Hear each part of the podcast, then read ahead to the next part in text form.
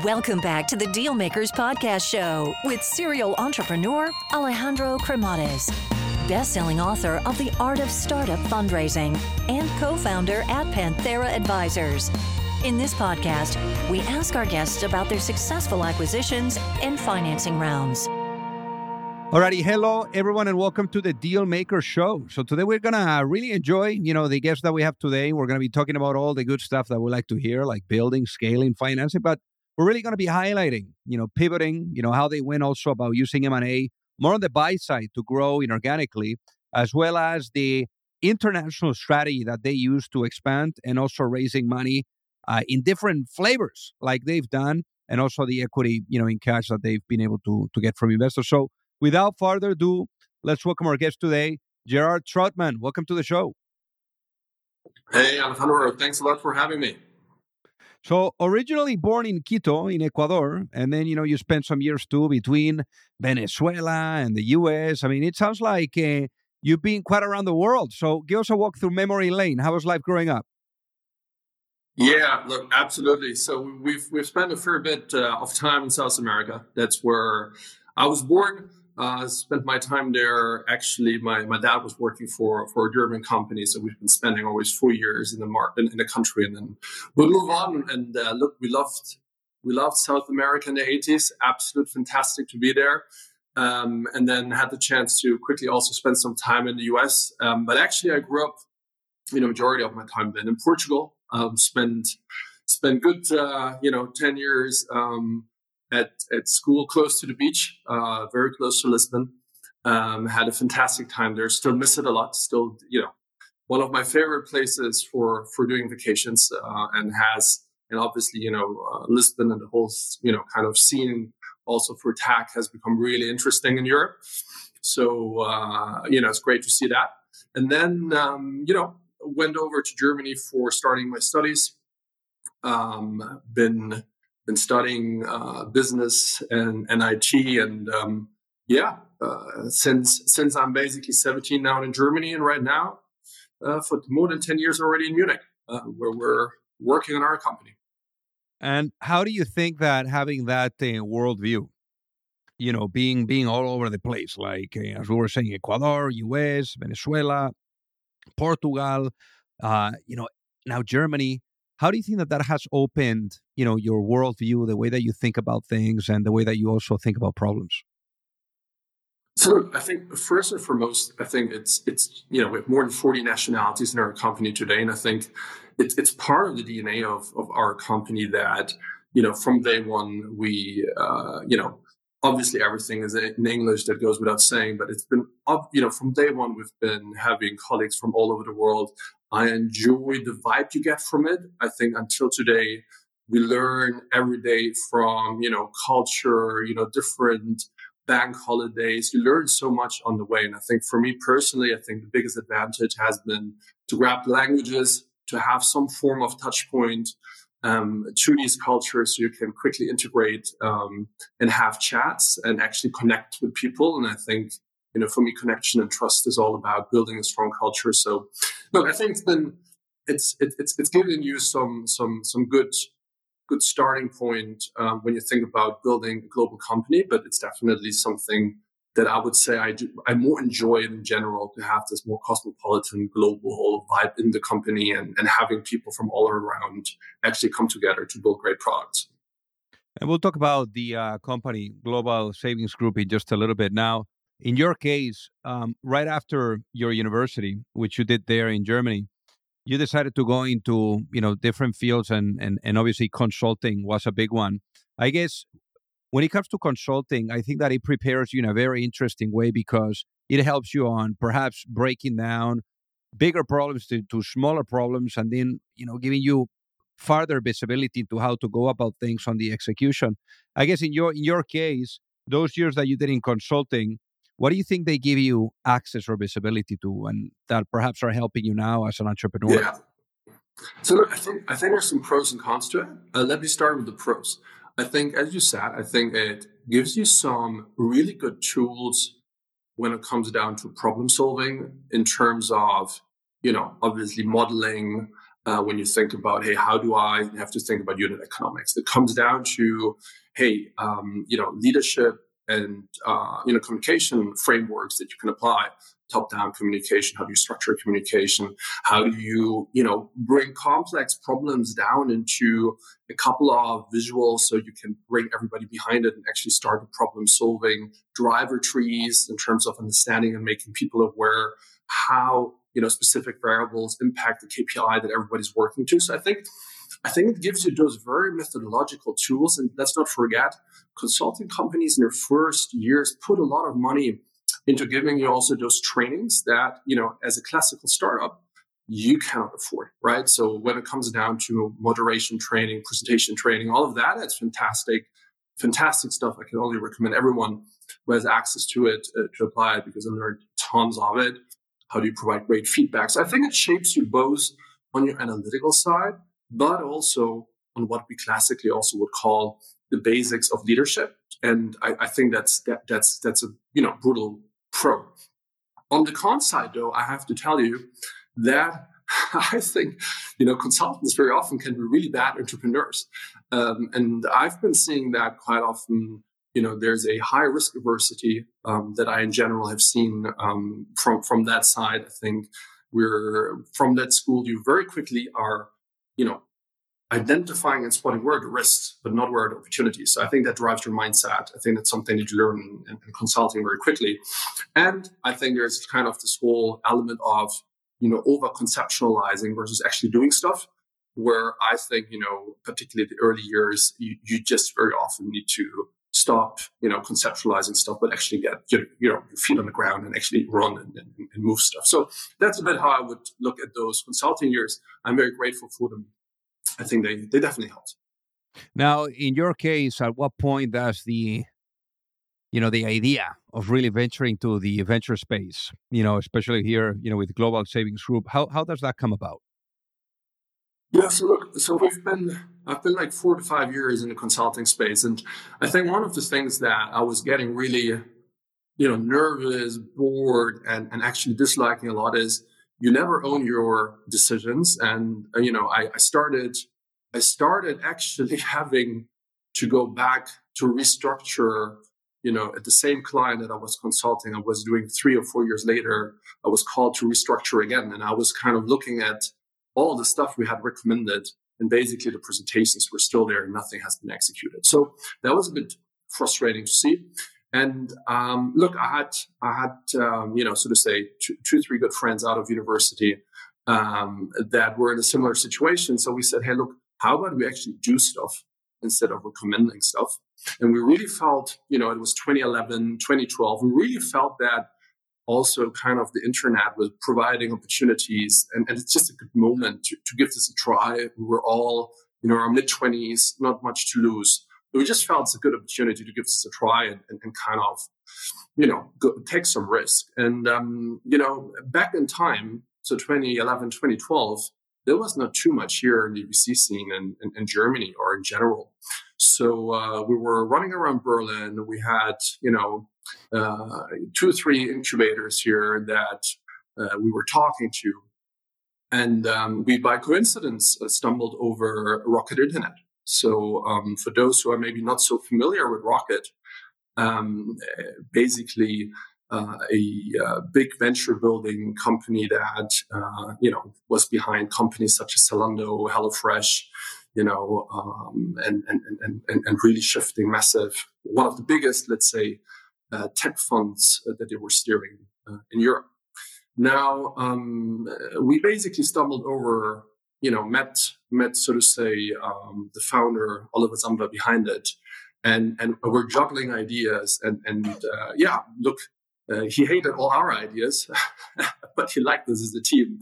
And uh, we started, we started actually you know, um, talking about doing a couple of things together and ventured into Asia, helped there to build um, some of the Amazon clones um, that Rocket back in time was launching, as well as in Africa.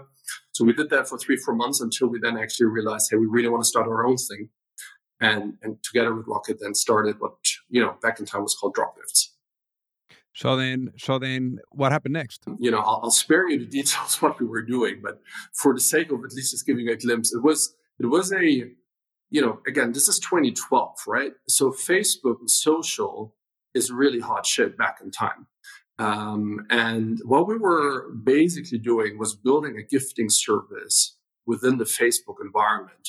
Very simply speaking, you as a so to say Facebook user, we would kind of build an application that when you would have birthday or you would get married or whatever event you can think of that's worth celebrating, you could basically send a gift card um, to your friend having that event, and other people would see it on the wall and they could chip on top of it, and it would be a group gift, right? So basically, we would connect advertisers that would give us those gift cards with consumers and put that all on social media. Sounded like a terrific idea um, and, and tons of people were, were kind of, you know, curious about it. Advertisers loved it. The brands loved it because they would engage in social media. But unfortunately, consumers didn't like it at all, right? So people seeing those gift cards on their walls perceived it as advertising, right? And uh, that definitely didn't help in terms of getting any unit economics right um, from actually getting enough people who would send a gift card to those who would receive a gift card to those that actually would redeem a gift card. So basically, the whole conversion funnel was really, really tricky. Um, and that's why after three or four months already, and look, we had more than 150 people already after four months. All right. So that is basically, we're talking about a scale where, you know, we had more than 40 legal entities set up. We were all in for launching this thing across the globe, although the unit economics were not there one of the things to keep in mind why we went so rapid into this is because you know we basically were uh, sort of say copycatting a Swedish uh, role model. Okay, and um, we, we thought you know their business was already you know picking up. We thought the model is kind of proven. Uh, unfortunately, nothing was proven, and uh, you know we were already on a big scale until we actually figured it's way too hard, way too hard to make this work and had to go massively on the brakes to then actually pivot. So is that the way that you know that evolves ultimately to what we know today of Global Savings Group? Yeah, exactly. So literally from there on, right? So so so you need to imagine we went from zero to 150 back to five, right? Um, which basically then in parallel, you know, we had to think, what do we do now? And, and, and, you know, we were in this gift card space, right? So we started to understand how gift carding works, how breakage works, what people like, what they don't like, right? We tried to kind of talk to lots of consumers. And, and out of it, you know, we step by step ventured into the whole space of, you know, how can you use gift cards, coupons, cashback, deals in general to attract consumers through different channels and actually build an own channel for big e-commerce advertisers. That's a bit how we ventured into what Global Savings Group became today. But it was a very painful, very painful six to nine months where, you know, I would say we kind of broke all the rules that you would find in the one-on-one of the Y Combinator, how you should start your company, right? So we went against all of them. Scale too early, et cetera, et cetera. Hey guys, so pardon the interruption here. So I got to tell you that you know, for those of you that are either looking to raise money or you're looking to get your company acquired, you don't have to be alone. You know, there's a lot of psychology that needs to be blended with strategy, with methodology, with process. And it's very hard. And already doing your business alone is super, super difficult. So I remember, you know, back then when I was an entrepreneur, I kept really experiencing the challenge of either knowing or finding the right type of access to the right type of investors or really understanding what was the right type of guidance you know that would carry me through the process whether it was with seeking money or with going through the acquisition. So that gap that i found being an entrepreneur is ultimately what pushed me later on when i met my co-founder at Panthera mike sieversen to really put together an advisory firm where we are guiding entrepreneurs and founding teams through the capital raising efforts, whether you are at a seed stage or at a Series A stage, or if you are going through the process of an acquisition and you are in small to mid cap type of um, cycle. So again, you know, we would help you from guiding you and and supporting you from A to C all the way to the end as an extension of your team. And there's no reason for you to do this alone. So With that being said, if you would like to find out more, feel free to send me an email at alejandro at pantheraadvisors.com, and we would love to take a look at helping you out. So, for the people that are listening to get it, what ended up being the business model of Global Savings Group? How are you guys making money? So, what, what we do today is we literally connect um, consumers, so people like you and me, with um, the big e-commerce stores that we all know, right? Big clients of ours, Amazon, eBay, right? Across every category you can think of, right? From travel to fashion, you know, to you know, pet food, whatever you guys buy online. Um, you know, we, the likelihood we work um, with those players is very high, and we are a marketing channel for them and uh, that's that's the connection right so basically the way you think about us is when somebody buys um, through one of our websites uh, we get a cut in the commission um, so we only get paid if there's a you know successful transaction happening through us. And um, you know literally the types of sites we operate go from cashback sites where we basically give you part of the cashback. So you know uh, for example if there's a 10% cashback that we would get uh, that we would offer um, that's what you get as a consumer paying through us, and that's part of the commission that we get from a partner of ours. If it's through coupons, then it's a coupon that a partner of ours has provided, or if it's through our deal communities, um, it's basically we run the largest deal communities in the world. So literally, it's uh, a group of people actually vote if something is hot or not and they would then basically, um, you know, purchase um, the corresponding deal offered. Um, and as, as a result, all of this is commission based, um, it's performance based, and um, we only get, so to say, money if our partners, so the big merchants, actually successfully get a transaction through us. Now, talk to us about M&A because you guys have been using M&A too for the growth on the buy side. So how do you think about M&A and and anything that you can tell us on this front? Yeah.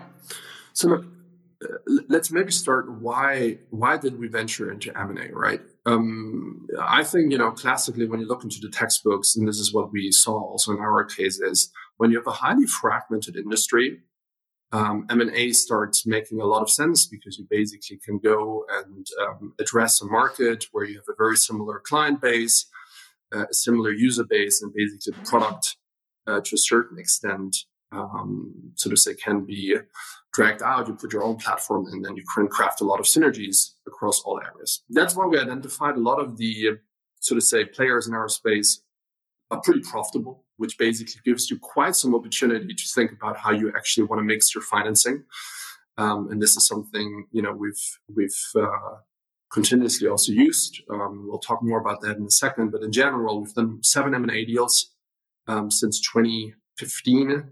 Um, you know, we uh, did them, um, you know, in a classical way. We would just, uh, you know, through cash uh, completely buy the entity we have had way more, you know, complex transactions where we would venture into new spaces, um, such as, for example, the um, acquisition of iGraal, largest cashback player in France, for example, which was a hundred plus million transaction, um, where we did a combination of um, cash, debt, and equity. Um, so basically, the shareholders of iGraal have become also shareholders of GSG. All right. So because they believed a lot in the joint combined story. Um, and similarly, we did now just very recently in January 2023 a merger um, with Pepper, um, where a very similar type of transaction happened, uh, a combination of, uh, so to say, cash, uh, debt, and equity. And um, we we run these. Uh, you know, it's obviously you know the bigger the deals, uh, the complexity gets higher. Um, but we've really invested into building ourselves a proper M&A setup in order to execute this repeatedly, in order to take all the learnings from one deal to the next, from the financing side, from the screening side, from you know the due diligence side, and it has become a real capability and a competence that we have established. Um, you know, because we we, we we, realize at the end of the day, you know, you uh, if if you have to do a lot of these, and you see that the value creation is there in terms of capturing synergies uh, and so on, that you really need to plan this out super clearly upfront. You need a clear playbook, you know. So I think that's that's probably one of the biggest learnings for us is there's a clear playbook from the day that, so to say, the transaction happens on what happens six weeks after, what happens nine, so to say, nine weeks after that, from defining the target operating model up to, you know, how do we start, which elements and areas do we basically integrate first, which things do we not integrate, um, in order to really run through this and capture those synergies. Because, you know, classically what I've been seeing is that there's a lot of M&A happening, but the companies, you know, kind of capture some of the, say, low hanging fruits and that's it right? And we, we from the beginning always said, no, we want to, you know, we do the, we do the M&A, you know, out of a strategy, out of a strategic perspective, where we believe the value of the company is bigger as these companies come together under one roof, and where we can capture cross product synergies, right?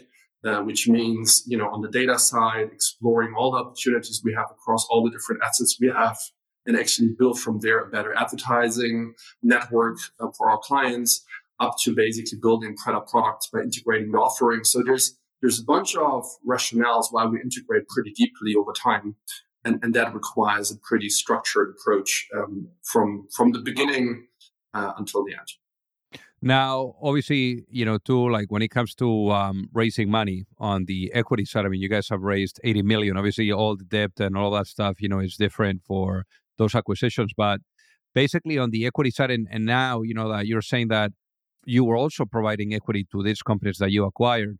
Uh, all of this, folks, you know, not only investors, employees, uh, advisors, even even customers, you know, it, it's it's all about vision, no, and and and where you're heading with this. And as you're thinking about vision, imagine Gerard that you were going to sleep tonight, and you wake up in a world where the vision of GSG is fully realized. What does that world look like? So look, I think it is a world where we have become so good in our product offering that as a consumer, you can go tap into our sites and whatever question that you actually would want to research in the net somewhere else, because imagine you're buying, you know, something a bit more complex than maybe your next Nike shoes, right? Uh, let's imagine you want to buy something that is a bit more you know, in terms of the basket, something that you really want to put a lot of research into, right? Um, what our vision is then completed if we minimize your entire research time, you come to our product and you literally get everything you need in order to say, well, look, I understand what I want to buy, where I want to buy it. Um, I totally have the best value, right? Which, you know, and I really mean value, not just necessarily price, but basically what is right for me in terms of the product and I can do the transaction, then, you know, I think we, we accomplished our mission because, you know, the problem we're seeing today is that, you know, people spend hours and hours still researching where to buy. There's such an overload of options and opportunities. You have every year thousands and thousands of new online shops coming in, you know, bringing their offering.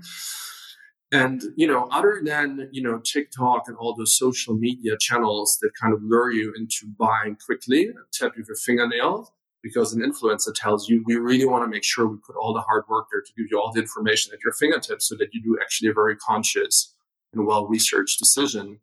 And uh, that's what we're working towards with all our products. So, so obviously here we are uh, talking about the uh, future, but I want to talk about the past with a lens of reflection. Imagine if I was to put you into a time machine. You know, you've been at it now for almost 12 years with GSG.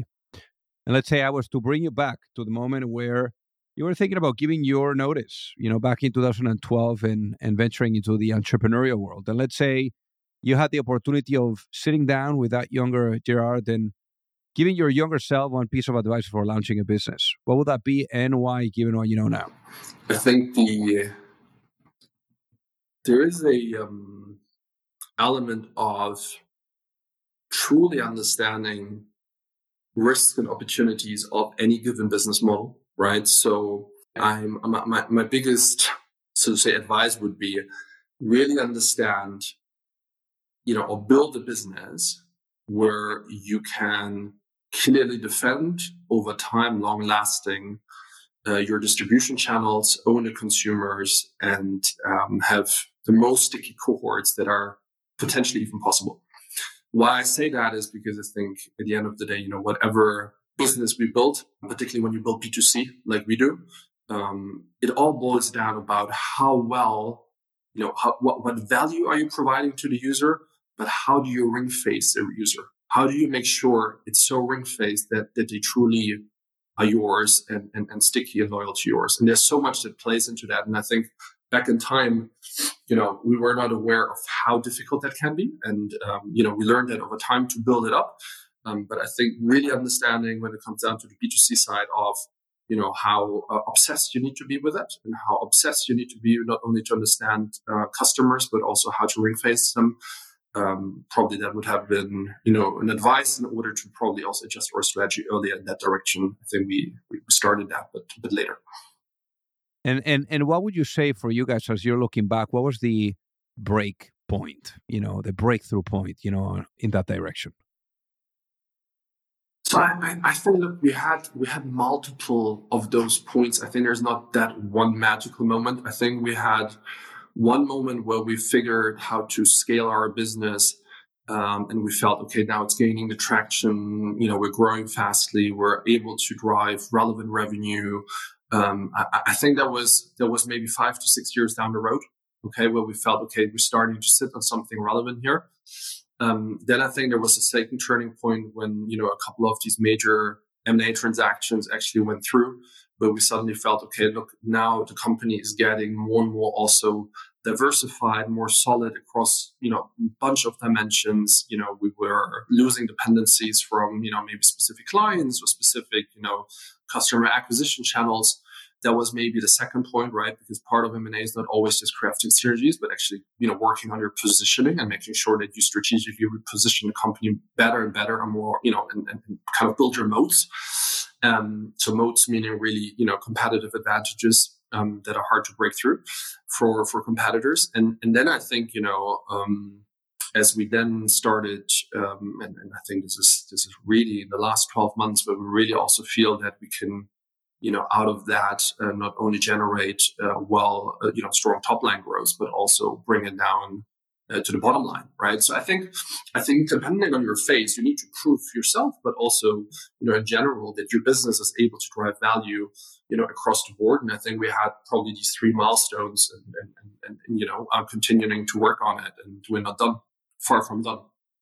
So, for the people that are listening, Gerard, that would love to reach out and say hi, what is the best way for them to do so? So look, I think there's there's there's a bunch of things, right? LinkedIn, uh, you know, feel free to to just you know put me a message there. Twitter uh, or X, uh, no problem. You know, uh, do that. Uh, and happy to add also in the show notes my email address. No problem. Yeah, you can use any of those. Amazing. Well, Gerard, thank you so much for being on the Dealmaker Show today. It has been an honor to have you with us. Thank you, Alejandro, for having me. It was great talking to you. If you like the show, make sure that you hit that subscribe button. If you could leave a review as well, that would be fantastic. And if you got any value, either from this episode or from the show itself, share it with a friend. Perhaps they also appreciate it. So also remember that if you need any help, whether it is with your fundraising efforts or with selling your business, you can reach me at alejandro at pantheraadvisors.com. You've reached the end of another episode of the Dealmakers Podcast. For free resources and materials, head over to alejandrocremades.com. Thank you for listening and see you at the next episode.